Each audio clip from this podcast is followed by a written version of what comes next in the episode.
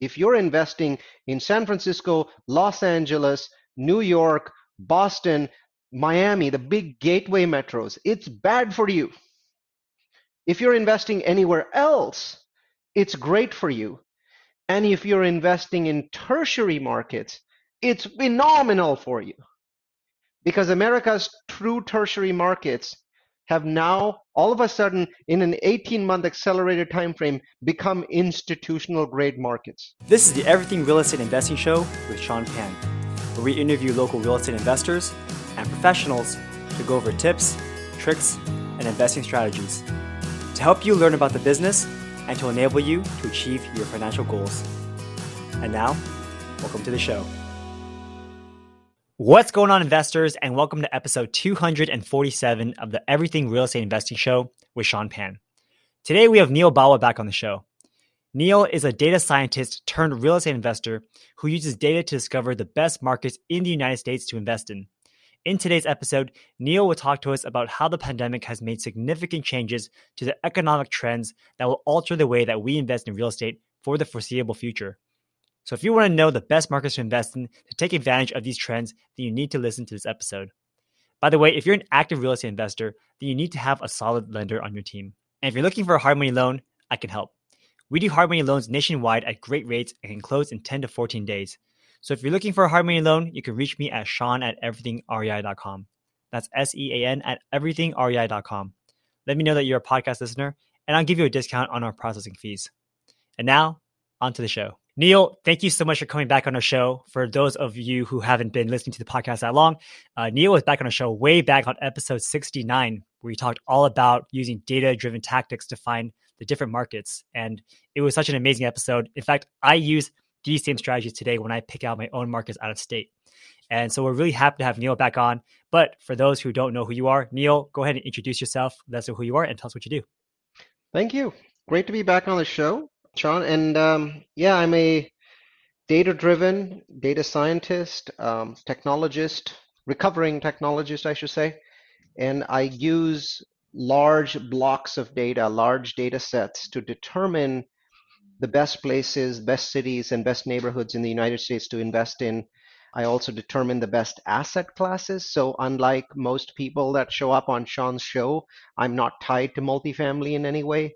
I invest in six different asset classes. The bread and butter is still multifamily because it's very strong, but there's many other asset classes that we invest in because the data points us in that direction. About uh, $500 billion portfolio, properties in 10 states, both value add and new construction assets, and currently about 550 investors that invest with us. About 12,000 investors are registered to make use of our data, which comes out four times a year. Very cool. And so, what's been going on over the past two years? Like, what's like the the latest and greatest update from you? Oh, I don't know. I, I that's a that's a loaded question. I could be going for hours here because the most strange things are happening in the marketplace. And you know, you, you may have, if you're listening to Sean's podcast, you probably know some of this already, but the extent of the incredible stuff that's going on is not visible, right? So I'll just start with this. You know, multifamily rents rose about 2% over the last 30 years. In the last 10 years, they rose 3%. In the last 12 months, they rose 12%. That's four times the already accelerated speed. That's six times the 30 year rate. Obviously, something strange is happening here. And you would expect that if rents were rising at 12%, that nobody would be able to afford them. And so occupancy in the US multifamily market would drop. Last month, we had the highest occupancy in multifamily in the history of multifamily at 97.3% of all units occupied. So we simultaneously have the highest rent growth of all time and the highest occupancy of all time. And it's kind of hard to decide why this is happening. Obviously, there's a number of factors that we can talk about. There's these disruptive trends that Sean and I wanted to talk about today. But this is just one side of the equation. Like, even though this sounds incredible, right? Anybody that's buying multifamily or single family rentals are like, wow, 12 years of rent growth, right? When we underwrite multifamily properties that we're buying, and we're buying one in Killeen right now in, in near Austin, we underwrite five years of rent growth to be at 12%. Sometimes we'll underwrite in you know really high quality areas. We'll we'll say five years at 15. Well, when you get 12 of that in the first year, you just gobsmacked with what's happening. But what if you didn't get any of that rent growth? What if it was zero? What if like there was nothing happening at all? I'd still be happy because of what's happening in cap rates. So cap rates in the United States are compressing at a rate that we have never seen before, even though we've seen cap rate compression for the last 10 years. By the way, lower cap rates means higher prices. So we want cap rates to compress. We want them to go down. And they've been going down fairly steadily over the last 10 years. But in the last six or seven months, they've been compressing at an uh, insane rate. 50 year old Class C assets, not Class B, not Class A, 50 year old Class C assets are now regularly selling under 4 cap. These are value add assets. People do expect to add value to them, but nobody was selling Class C assets at 4 cap before the pandemic. So there's something highly unusual happening here just from a cap rate compression perspective and you know, we can talk more about this. I mean, this is what I'm seeing in the marketplace, and it's leaving me completely amazed. And I think that my contemporaries who manage large portfolios are sort of in the same boat. Nobody's saying, I, I knew this would happen. Yeah, so it's pretty amazing. So not only do you have record low vacancy rates, right? You also have record high growth for rents, and because cap rates are being compressed, now the prices are going up as well. So it's like firing on all cylinders for multifamily. Yeah, yes. I mean, it's just uh, it's it's hard to imagine anything better than this at this point in time, uh, because you know we we are now seeing delinquencies ebb away. There was the challenge with delinquencies where some of our tenants were not paying.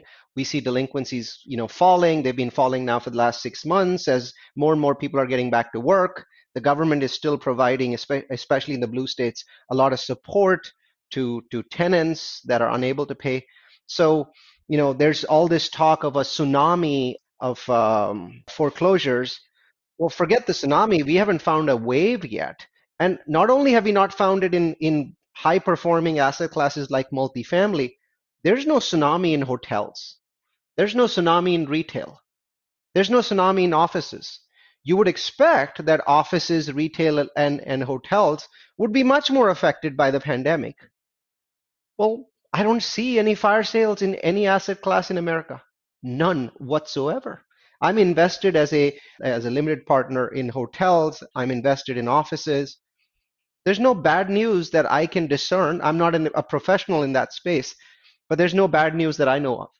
So we are seeing some astonishing effects, and there's a couple, you know, of the disruptive trends that sort of point me in the direction of why we're seeing these. And so hopefully we can talk more about those. Yeah, let's hop into them. Um, like why? Why do you think this is happening, especially for I guess the multifamily side? Sure. So I'll back up for a second and say, you know, each year, one of the presentations that we provide about 10 to 15,000 people watch this presentation is called the trends presentation.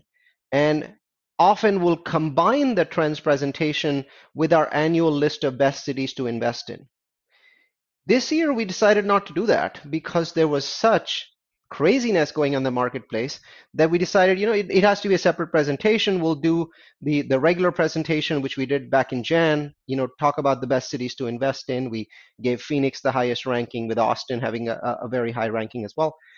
Um, but then we were like, okay, let's now talk, talk about the trends. And there's many disruptive trends. The one that is very interesting to me is hybrid work. So I'll start off by giving you a snapshot of what's happening in the, in the United States. There's 333 million people that live today in the United States, and roughly 200 million of those people work, right? So that's uh, you know maybe a little more 205 210 million of those people are in the working force the rest are children or are aged or simply don't want to work amongst those 210 million people roughly 80 million of those are white collar workers. These are people that work at a desk. They you know they push paper, they work in computers, they write code. You know anybody that works at a desk, like the IRS has tens of thousands of people, you know, pushing paper and, and figuring out figuring out whether people are paying their taxes. Those are all paper pushers, so they're white collar workers. These 80 million people. So now we've gone from 333 million to 210 million to 80 million white collar workers.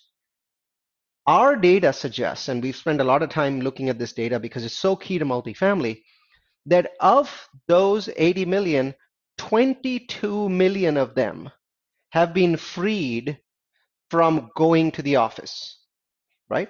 It's a pretty small portion of the US's population if you think about it. 330 million people, 22% is about, you know, 22 million is about 6 or 7%. So 6 or 7% of America's population is now completely free from their desk. They can work from anywhere. We think that the eventual number will be a lot higher than 22 million, but it's at least this high. And, and, imagine of those 22 million people that are freed from they can that can work from anywhere, they can live in the Caribbean, they can live in Puerto Rico. Of those people, 10%, about 2 million people have moved so far. And 10% of those people, having moved, having changed their, their, their, location, has already caused an enormous change in real estate, right? We talked about that at the beginning of this podcast. I gave you certain numbers that are, you know, beyond earth shaking. I don't know. I don't know what comes after the word earth shaking because, you know, the earth is basically shaking itself to bits at this point. The changes are so rapid. So when I look at those 2 million people and I say, so of the 22 million people, that now are going to make decisions on where they live. Only 2 million have made those decisions? Only 10%? And 10% causes this astonishing change? Right? This astonishing change is that New York and San Francisco have dropped, you know, rents that have basically been negative, and places that people wanted to go live in, whether it's Phoenix, whether it's Austin, whether it's Boise, whether you know it's it's Nashville, those places are seeing astonishing rent increases, and that's 10%. What happens, Sean, when the remaining 90% move, as I expect them to move over the next three or four years, because of this concept of hybrid work, where employers are either just letting you work from home or they're giving you a great deal of flexibility. So we are in the first full year of this hybrid work experiment where we've trained 300 million CEOs in the world. 300 million CEOs now know how to run their companies remotely because they had no choice, right? So, in my mind, 30 years of technological advancement when we talk about working from home occurred in a year, right? And that is a world changing event. And it could have been bad for multifamily. It could have been good, and we would have had no choice None of us had play here. We were just bystanders. But as it turned out, it was dramatically good for multifamily if you're not investing in gateway metros. If you're investing in San Francisco, Los Angeles, New York, Boston, Miami, the big gateway metros, it's bad for you. If you're investing anywhere else, it's great for you. And if you're investing in tertiary markets, it's phenomenal for you. Because America's true tertiary markets have now all of a sudden in an 18 month accelerated time frame become institutional grade markets. Companies with 10 billion dollars in assets want to invest in idaho falls and st george. I don't think these companies had even heard of idaho falls two years ago. I don't think they'd heard of st george. And i don't think if they had they would have ever agreed to invest there.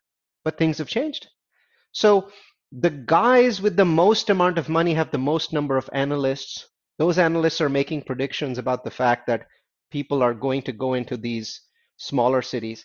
And so you're seeing incredible increases in value in these areas. And I expect that that will continue. And if these places are beautiful and have jobs, they're going completely insane. And I'll mention a few of them. Uh, Coeur d'Alene, Idaho, for example, is one that's very interesting. It's very beautiful. it's not really much of an Idaho city. It's most of mostly like a Washington state city because it's right next to Spokane. It's you know 20 miles from Spokane, so really serves the Spokane metro. And Seattle has made so much money that those people, you know, some of them have moved over to Spokane and they go to Coeur d'Alene for for fun because it's a it's a it's a very beautiful town. So there's incredible population growth happening in Coeur d'Alene. Uh, Idaho Falls, it's it's gaining population from Boise, which is becoming very expensive. Boise itself is seeing massive population growth, and we're seeing it in Phoenix, and most importantly, we're seeing it in the Austin San Antonio corridor. So four years ago, three years ago, when when I used to do presentations, and Sean used to come to my presentations, this is kind of face to face in person. He knows that I used to talk about a corridor in Florida, right? So there was this corridor, you know, sort of from uh, Orlando going down all the way to Fort Myers, and I used to call it the corridor of opportunity. And then he probably noticed that two years ago I started talking about a different corridor, and this was much shorter. It's the Florida one was about 145 miles long, and the one this one was much shorter, about 80 miles. It's from San Antonio in central Texas to Austin. San Antonio is the third largest city in Texas. Austin is the state capital, and then in between are some phenomenal towns very very powerful towns. It's all populated. There's no like open spaces in this 80 miles. That corridor has now become so insanely popular so powerful that we have just seen in the brand new CBRE report and all of this is tied back to the hybrid work disruptive trend. In 2021 something's happened that no one had predicted in real estate for decades the lowest cap rates in America San Francisco, New York, Boston, sometimes Los Angeles. That makes perfect sense, right? These are the big dogs. In the report that came out, the CBRE report that came out for 2021, the lowest Class A apartment cap rates in the United States were Dallas. The second lowest, Austin. The third lowest, San Antonio and San Francisco. Could you have imagined, Sean, that we would talk about San Antonio and San Francisco together? Even 10 years from now? And Dallas is more expensive than San Francisco on a cap rate basis. Correct. Right? Dallas and Austin are more expensive than San Francisco. And the report shows like the top 15 metros. New York has fallen all the way to 15. A few years ago, it was numero uno, and before that, it was numero uno for a long time, sometimes Boston, sometimes New York, kind of going back and forth. It's 15th in the list, right? It's joined sixth because a lot of them are, you know, the same cap rate, so there's three or four that are in the same slot.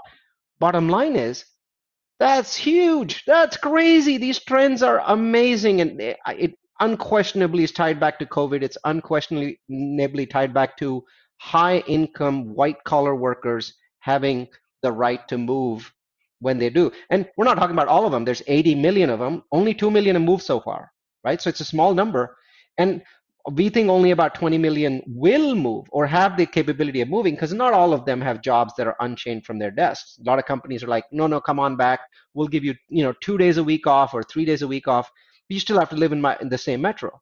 Only about 22 million can completely work from anywhere. But that in itself is a massive mountain. And it's changing things across the industry at a rate that is shocking, unpredictable. I mean, you just, I, I just, Sean, I can't get over the fact that San Antonio has the third lowest cap rates in the United States, Dallas at number one, Austin at number two. I mean, sure, we've been talking about Texas, Texas, Texas, Texas for five years, but I didn't really think it would be so quick for the gateway metros to just lose to Texas, and they've just been decimated. I'm surprised about San Antonio. Like I haven't heard too much about it, except that it's a really affordable market. Um, people often use the seller financing strategies for single family properties. So to hear that it's you know doing better or at, on the same pace as San Francisco on the multifamily side is very surprising. It's the big secret, Sean. It's the big secret, and the big reason is Austin. Austin by the end of 2022 is expected to become the least affordable city in the United States. Now, that doesn't mean that it'll have the highest rents in the US. Affordability is tied to, to salaries. So if people in San Francisco have higher salaries, then they could pay more on rents. But it would become the least affordable city in the United States. And it's already the second lowest cap rate in the US, right? So where Austin's a juggernaut. Austin is, in my mind, unquestionably the new Silicon Valley. You can use whatever example you like, whether it's Oracle moving or Tesla moving or Musk moving. It really doesn't matter. I mean, you know, you it's clear that people are fed up with California and its high taxation, you know, bureaucratic ways of doing things. Same thing with New York. And whoever can move are moving. The city that they seem to pick the most is Austin because it has better education levels than um, than Houston for sure, and even Dallas. So San Antonio is interesting in that it's 79 miles away, and South Austin is actually about 50 miles from North San Antonio. Nowhere else in the United States are two extremely fast growing metros in such close proximity to each other. We've got metros that are close by, but usually one's hot and one's not. But here you've got the second lowest cap rate and the third lowest cap rate. In my mind, it's really Austin that's driving San Antonio's growth in the in much the same way that you living in the San Francisco Bay Area, we we sort of think of Sacramento as kind of the you know the armpit, right? But on a percentage basis, in the last 10 years, more money has been made in Sacramento as a percentage of growth than in the San Francisco Bay Area because it started from a lower base and had a long way to go. In the same way, San Antonio was the affordable part of Texas, the only place where single family homes still made sense, right? Or renting single family homes. At least they did until about 18 months ago, and then it became unaffordable. But it was the affordable part, but it was better in terms of quality of life than Houston, right? Dallas was also becoming expensive, so Houston was your other option. But San Antonio has nicer climate than Houston and tends to get hit by hurricanes a lot less than Houston does. So, and some people care about that. And you have access to Austin's amazing universities just north of you, right? So there were a lot of reasons for San Antonio to become that magnet for people that couldn't go to Austin or tried to go to Austin and couldn't live with the unaffordability. Well, isn't it easier to just drive down 80 miles and start a new life in, in San Antonio? So you're seeing this crazy population growth. Just so you know, in the last year, San Antonio's had the second highest population growth in the US. Austin's at number three. So now the tables are reversing in terms of most more recent data. So what I predict is going to happen is this. And hybrid work, this disruptive trend that I'm talking about, is leading us to this. San Antonio Austin will merge into a super metro. It will become one single metro. And for those that are skeptical, I ask you to look at the San Francisco Bay Area. San Francisco to South San Jose is actually 60 plus miles, right? And that entire area is one super metro with a bunch of big cities in the middle. From, from South San Jose going all the way east to Pittsburgh or Brentwood is like another 60 miles in a triangle. So the Bay Area is sort of a triangle. Some people would argue that it's not, but it's certainly very long from north of San Francisco, right? Maybe Marin to south, you know, San Jose, or even further down now, going all the way to Gilroy. It's it's already happened. It's happened before. We've seen it in other places. And I think this merger happens. So to me, I think the greatest revenue potential in the next 10 years is inside that corridor, not in San Antonio, not in Austin, but in the corridor. Yeah, in between. And it's actually really funny that you're bringing this up because we didn't talk about this before, but my fiance and I are actually going to move from the Bay Area to Dallas. We're actually moving to Wow, Texas. fantastic. You're going to where the action is. I mean, obviously, uh, Dallas has an incredible amount of action. We're talking about San Antonio, we're talking about Austin, but all of these Texan cities are doing crazy things. Texas has now been ranked number one state in this in the U.S. for business 17 consecutive times. That should tell you something. 17 consecutive times. It also got ranked as the state of the decade, um, you know, a few months ago. Now, how are people dealing with like taxes? As, as you know, properties and taxes get reassessed almost every single year based on the Mhm. current value. Unlike in California, where your property taxes are more or less frozen because of Prop 13. So, with all this crazy increase in prices, does it make it hard for some landlords to hold on to their properties? And if that's the case, what happens? It does. But I think that you also get astonishing rent increases. So I'll give you an example. Okay. So in the US, rents increased at 12% last year, right? In Texas, they increased way more. San Antonio, for example, two bedrooms were one bedroom was 17%, two bedrooms were 20%. So the answer is taxes, property taxes are a royal pain in the ass in Texas. They're a real challenge. But if you have fast growth, that fast growth will raise prices. Well, that fast growth will also raise rents. And property taxes will always be a very big chunk of your expenses in Texas. So as a somebody who is analyzing properties, you just have to be careful that your expense ratios in Texas will always be higher than your expense ratios in other places, including California, which is a an expensive state, right? So you you just need more expense ratios because your property tax is just a huge portion of what you're doing. This does not, to answer your question, Sean, it doesn't prevent you from making money in Texas. It's just a different way of making money. You're you're you're in a faster growth environment, and that faster growth environment compensates for your massive increase in property taxes as long as this keeps going. Obviously, if the growth stops, then prices, you know, stop, right? And that point, your property taxes don't go up as much uh, as, anymore. Yeah. So, based on our last conversation that you had on the podcast, you mentioned all these great tools that you can use to find uh, market data to then use to like find markets, right? So we did that. We did exactly what you said. We went on savyordata.com. We went on Department of Numbers slash jobs, and we found great markets. And one of the markets that we found was Killeen. So it's very funny that you're talking about it today. Uh, Killeen is not in this corridor, right? It's not. It's not. It's not south of Austin. It's actually north of Austin by about an hour. Or so Correct. We were there for like a few weeks. It was actually pretty fun. We went to some escape games over in Killeen. Uh, what are your thoughts about that market, like Killeen Temple Metro? I think it's incredible, and I'll tell you why. So, you know, we we go back to my my San Francisco Bay Area example. If you didn't want to live in San Francisco, you could go to a number of places. You could go to the Central Valley Corridor, you know, Madera, Merced, Fresno, Modesto, Stockton. You had five cities as options. And then, of course, you had Sacramento at the top of that Central Valley corridor. So you had really six different options. You could also go down south of, you know, beyond us and, and go down to places like Santa Cruz. So you, there's a lot of outlets. But if you look at a map of Austin, you have two choices.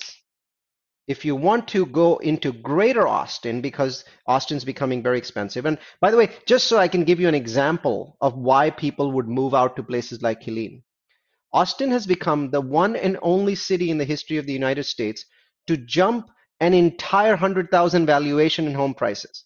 What does that mean?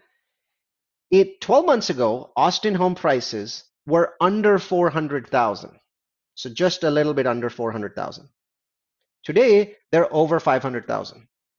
In one year, the city jumped 100, which no city has ever done, like not even close. So when all of a sudden the city basically jumps home prices by 30, 35%, obviously there's going to be people that can't afford to live there. So you have to look for places to go. All right. So if you're leaving Austin, where, where do you go? Well, if you go west, it's Fredericksburg, more expensive. So you can't go there. If you go south, it's San Marcos, not, not substantial saving. If you go further south, there's New Braunfels. Once again, no, not substantial saving.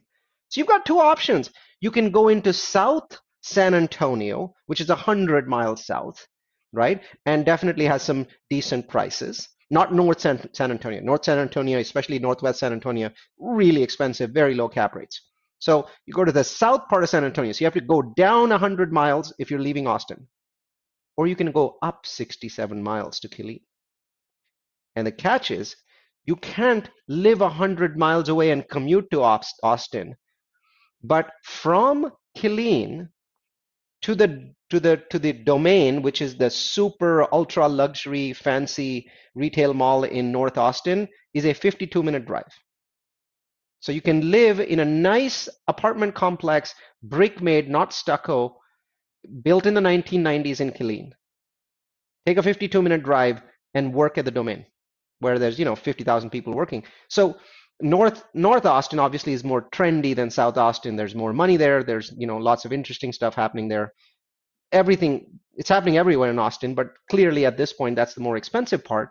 So you've got a lot of jobs supporting North Austin. Then you've got cities just above Austin, very expensive cities, right just north of Austin that you can also work in. So Killeen offers the only commute option available. College Station's the other thing, but it's 106 miles. I don't think that's a commutable option. But I think that, you know, both for Austin and for Round Rock, which is a city north of Austin, you can absolutely commute from Killeen. And so imagine a place that I think is the next Silicon Valley and it only has one cheap outlet. Why would I not like Killeen? Absolutely. And so I guess what kind of deals are you looking at in Killeen? I'm in contract already. I've been chasing one for a long time. So I'm doing a dual deal there. So uh, I I'm buying 137 unit. Prices are much lower, by the way, much lower than San Antonio. They're much. Austin, of course, is humongously expensive. So I'm building in Austin. There's no way I'm I'm buying anything in Austin. I'm I'm building a, multiple large projects in Austin.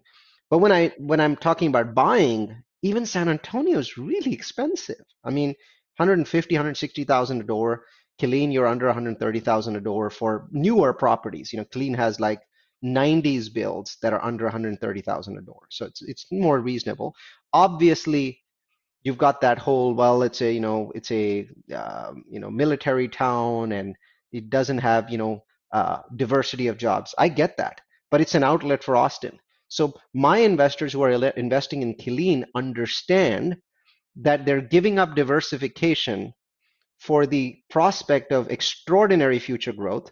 You know, they're they're close to a city where rents are you know spiraling above two thousand dollars per unit on average, and and or you can be in Killeen where rents are a thousand a unit. That's a thousand dollar difference. We know what happened to Sacramento, right? So the, that gap got covered up. So that's my bet. And I have to say, it's a riskier bet than buying in San, San Antonio or in Houston or in Dallas. Killeen is a riskier bet. And I'm happy to say that to my investors. But I think it is a better bet than buying sub four cap properties everywhere else. Well, my fiance has one single family there and also a fourplex, and then we are uh, working on a property over in Temple. So it's it's very exciting, you know, like because those markets, like you said, are cheap relative to Austin, um, but they benefit from Austin's amazing growth. Yep, yep. And even if they were, I, I can tell you, even if Killeen was 20 miles further, it would still benefit, right? So you look at what's happening to Idaho Falls. It is a four hour drive from Boise. Home prices went up 34% because in Boise they went up 39. Wow. Coeur d'Alene is three and a half hours from Boise, completely going insane. Tucson is 112 miles from Phoenix, completely going insane. Colorado Springs is not close to Denver, insane. Fort Collins, not close to Denver, insane. This stuff works. Anytime you look at a massive metro, you start seeing knock on effects. Knoxville is pretty far from Nashville, but it's seeing similar cap rates to Knox uh, to Nashville now, right? So, so all of these examples that I just gave you, they're further than Killeen is from Austin. Mm-hmm. So, I guess the overall trend is that because of the pandemic, more and more like white collar workers who have the ability to leave their jobs, like a small fraction of them are leaving, and that's causing this effect where if they're taking their high income salaries from places like the Bay Area, possibly from New York and whatever, and then going to the cheaper markets, just like we are, right? Like we're moving to Dallas. Um, I already have a lot of properties. I have a lot of loans, and yet I can still qualify for a five hundred thousand dollar loan for a primary residence in Dallas. Uh, so that means for me, I can buy basically whatever I want because a regular single family home is only two hundred thousand. A nice house is like four hundred thousand in Dallas. Um, so we have more people like myself going in and just buying properties and not really caring too much about the purchase price. I think I think that's the right approach. Obviously, there's risks. The market could slow down, but I think that if it slows down, it's better to be in a metro with much higher population growth and much higher job growth. That's the best kind of defense you can have in a bad market. It's not perfect, but it's as close to perfect as you're going to get. And you know, I love Texas. I love we invest a lot in Texas. It's not like I'm, you know, a Texas guy. I invest in in Florida. I invest in Georgia. I have, you know, multiple properties in Florida and Georgia. I have a huge number of properties in Utah. I invest in Idaho. I invest in Arizona. So it's not, you know, I'm not one of those guys that are just beating the drum saying Texas is it and, and everything else is crap. But I have to agree with the statement that Texas is the best. And when markets shoot up like they are right now, does that make you worried at all? Like when markets grow too fast too quickly? Um, the answer is anytime something unusual happens, it worries me. So what I do is instead of worrying, I start looking at data. I start trying to understand why this is happening. And and now once I understand it, I stop worrying if I if I understand why it's happening and, and whether there's a chance of it reversing. So here's another disruptive trend, right? Real estate had a phenomenal run from 2011 to 2020. Everybody who was in that run got rich. Agreed? That run happened because the Federal Reserve printed $4 trillion of money. Everybody knows about it. They, they, called it quantitative easing. They flooded the market with liquidity, yada, yada, yada. They started buying mortgage backed securities. We know the whole story. Everybody knows it, right? That was 4 trillion. And the real estate market went up for 10 years. Okay? Went to levels that no one in 2010 would have imagined, even before the pandemic. Now, and, and by the way, 2008 was mostly a US based crash. Yes, other countries went into recession because of the US, but it wasn't a worldwide crash. I mean, India and China were, you know, merrily going along at 7% growth rates. In 2020, when COVID happened, it was a worldwide crash. And the world as a group now has plugged in $15 trillion of liquidity into the global financial system.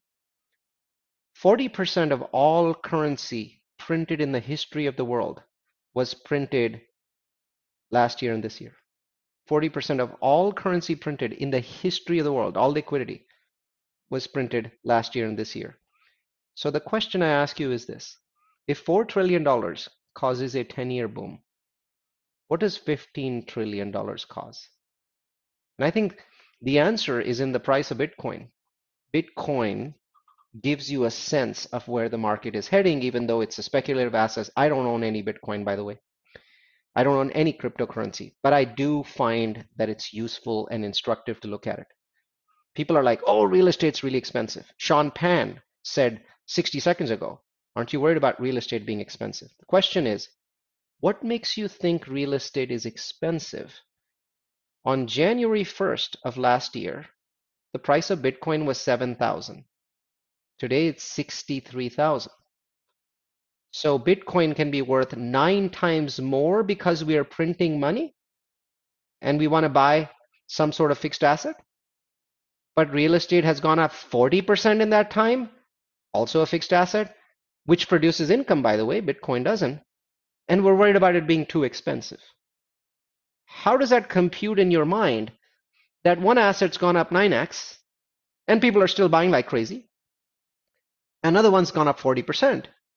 And the 40% asset is a traditional asset that people buy. Now, of course, 100% of all you know asset managers in the world have real estate in their portfolio. It used to be called an alternative asset 10 years ago. We know that's not true anymore, right? So it is truly a solid, you know, asset class that every portfolio manager in the world has. So if it goes up by 40% when we print 15 trillion dollars, why does that make it really expensive? That's the part that I fail to understand. It's because people don't understand that real estate prices are not rising because of real estate. They're rising because of macroeconomics. They're rising because of reasons that have nothing to do with real estate. You print this much liquidity and don't take any of it back. And by the way, of the 15 trillion printed worldwide, not a single dollar has been pulled out of circulation. And you might say, oh, yeah, but that's going to happen next year. Okay. Answer this question. Of the $4 trillion that the Federal Reserve printed in 2009, 10, and 11, how much did they manage to get back and pull out of circulation? 360 billion. 9% of that money was removed from the market in 10 years. Bottom line, you have to look at the macroeconomic trends and then say, is real estate too expensive? It's not because that $15 trillion was loaned into existence and is searching for yield. It is searching the world for yield. And we have the, the cheapest real estate amongst industrialized nations. This also is something that always comes as a surprise to people. Please look at Canadian, Australian, British, you know, Swiss real estate. Look at Japanese real estate. Look at Singapore. Look at Hong Kong. The US looks dirt cheap compared to anything. Nothing else provides rental income. People buy assets, they lose money on it for 10 years, and then they break even. That's the story of assets in other places like India. We actually make money on a tangible asset that you cannot make any more of or at least substantially not more of. We are we're adding 300,000 apartment units in the United States. We're adding about four or 500,000 single family. Fine, that's 800,000. But look at the population growth. We're not adding enough.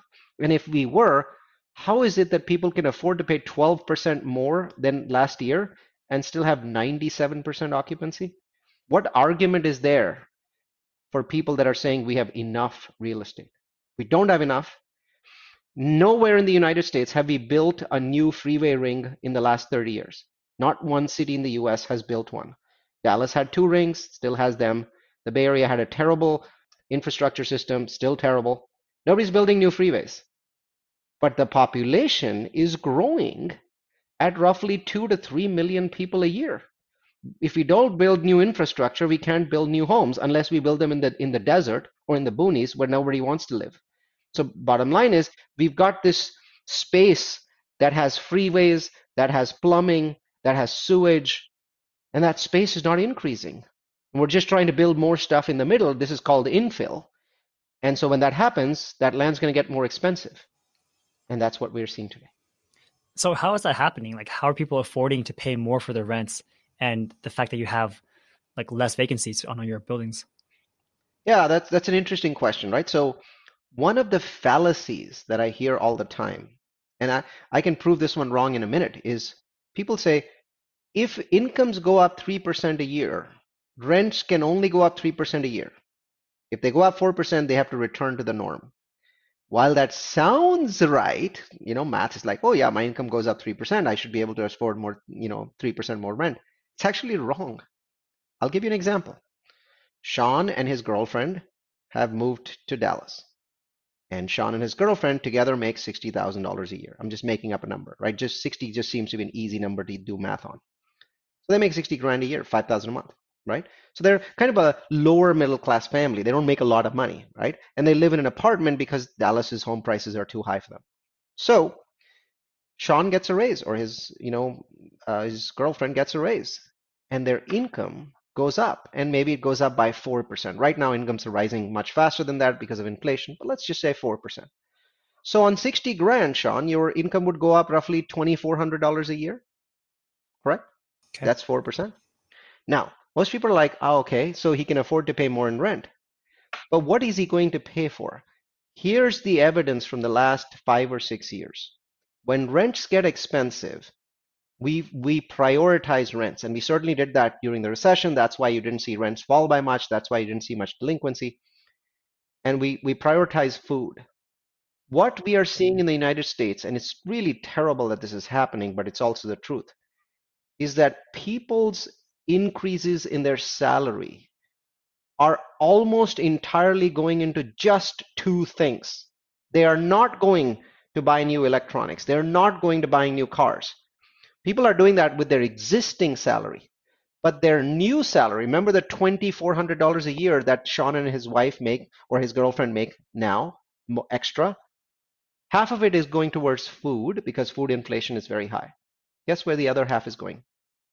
Rent.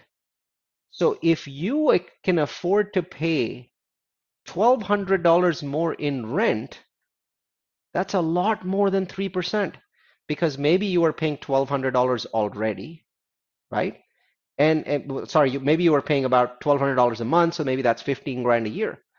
When to that 15 grand a year that you were paying for your apartment, you add 12%, that's 8% more. So even though Sean's salary or his you know girlfriend's salary only the family salary grew by 4, rents can grow by 8 because what is happening today and has been happening for almost 10 years is 50% of all new income dollars are going to rent hmm. which means that if you know salaries grow by 3 rents can grow by six. Salaries grow by two, rents can grow by four. That is a that is one of the most key things that most people do not understand about multifamily. That this whole concept of these rent growth is not uh, you know sustainable. Sure, the last 12 months completely unsustainable, 12%. But then the government actually plugged one and a half trillion dollars directly into the pockets of lower income people, right? Checks were sent out one and a half trillion dollars, larger than the government's you know non-entitlement budget was was plugged into people's pockets. So they had this one-time extra money and they've spent it. In the future, yes, 12% is unsustainable. Question is, is 6% unsustainable? I'm not so sure. Yeah. How long do you think this trend is going to continue where people are going to keep moving from these major metros like in the Bay Area to more tertiary markets like Killeen or Temple? I, I think it's a it's a long-term trend. I don't think that this is a short-term trend because you know, you know this, you've been to my presentations from three or four years ago. I've been highlighting this trend for a while. It's just the number of people that were moving in 2017, 18, and 19 was really much smaller compared to 2020 when a larger number of people moved. So it we've accelerated an existing trend. People are moving from less affordable places to more affordable places. So your question really is, when does it stop happening? Well, when those places become more affordable. I don't see the San Francisco Bay Area getting more affordable. I don't see New York getting more affordable. So until and unless an equilibrium is reached where these gateway metros stop being so expensive, I don't think that this trend can reverse. I think that at some point it can slow down, but I'm pretty sure we're not there. Remember, of the 22 million, 2 million have moved. So we've got ammunition for 10 years. Yeah, makes sense. I mean, we're part of that move as well. We're going to be going to Dallas in three months or so. And uh, there you go. Another white collar worker lost to Texas. only for a few years while we built the business. But yeah, I mean, it's great. We go there. Food is a lot cheaper. Gas is only like 270. Um, affordability, like housing prices are like five times cheaper over there. So yeah, it's a pretty easy decision for us. Um, but meanwhile, we're keeping this house too to rent it out long term. So I, I don't want to sell my property here because I know once I sell it, I can't buy back in. Makes sense. I, I, I still think that the Bay Area is great. I, I live here.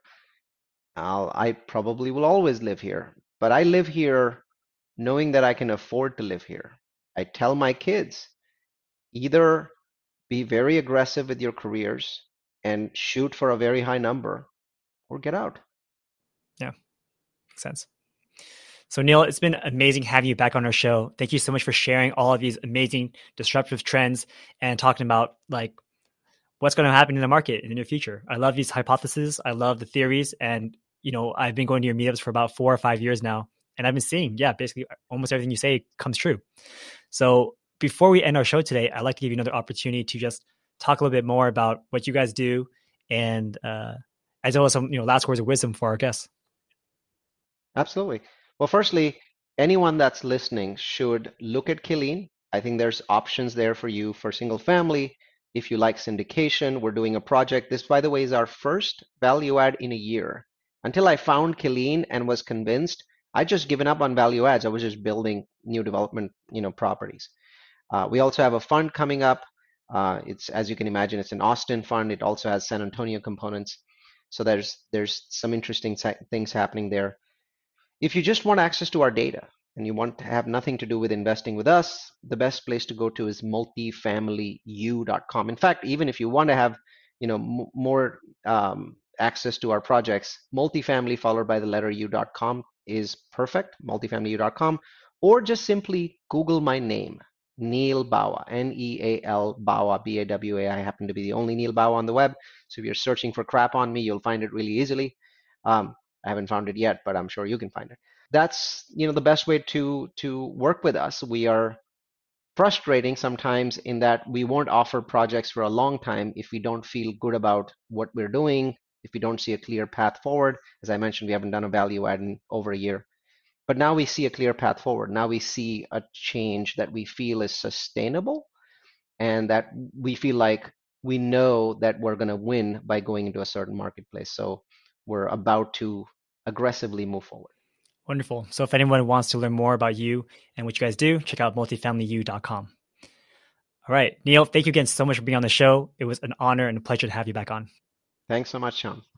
I hope you enjoyed this episode. You can find the show notes and other episodes on our site, everythingrei.com slash podcast. If you live in the Bay Area, join our meetup group where we meet up twice a month in San Jose at meetup.com slash everythingrei. And if you thought this was a great episode, let me know what your key takeaway was and share it with a friend who's interested in real estate investing. Thanks and have a great day. This was another episode of the Everything Real Estate Investing Show with Sean Pan. If you enjoyed the show, leave us a five star rating. It will only take a second and it'll help a lot. You can contact me at sean at everythingrei.com. That's S E A N at everythingrei.com. Thanks and have a great day.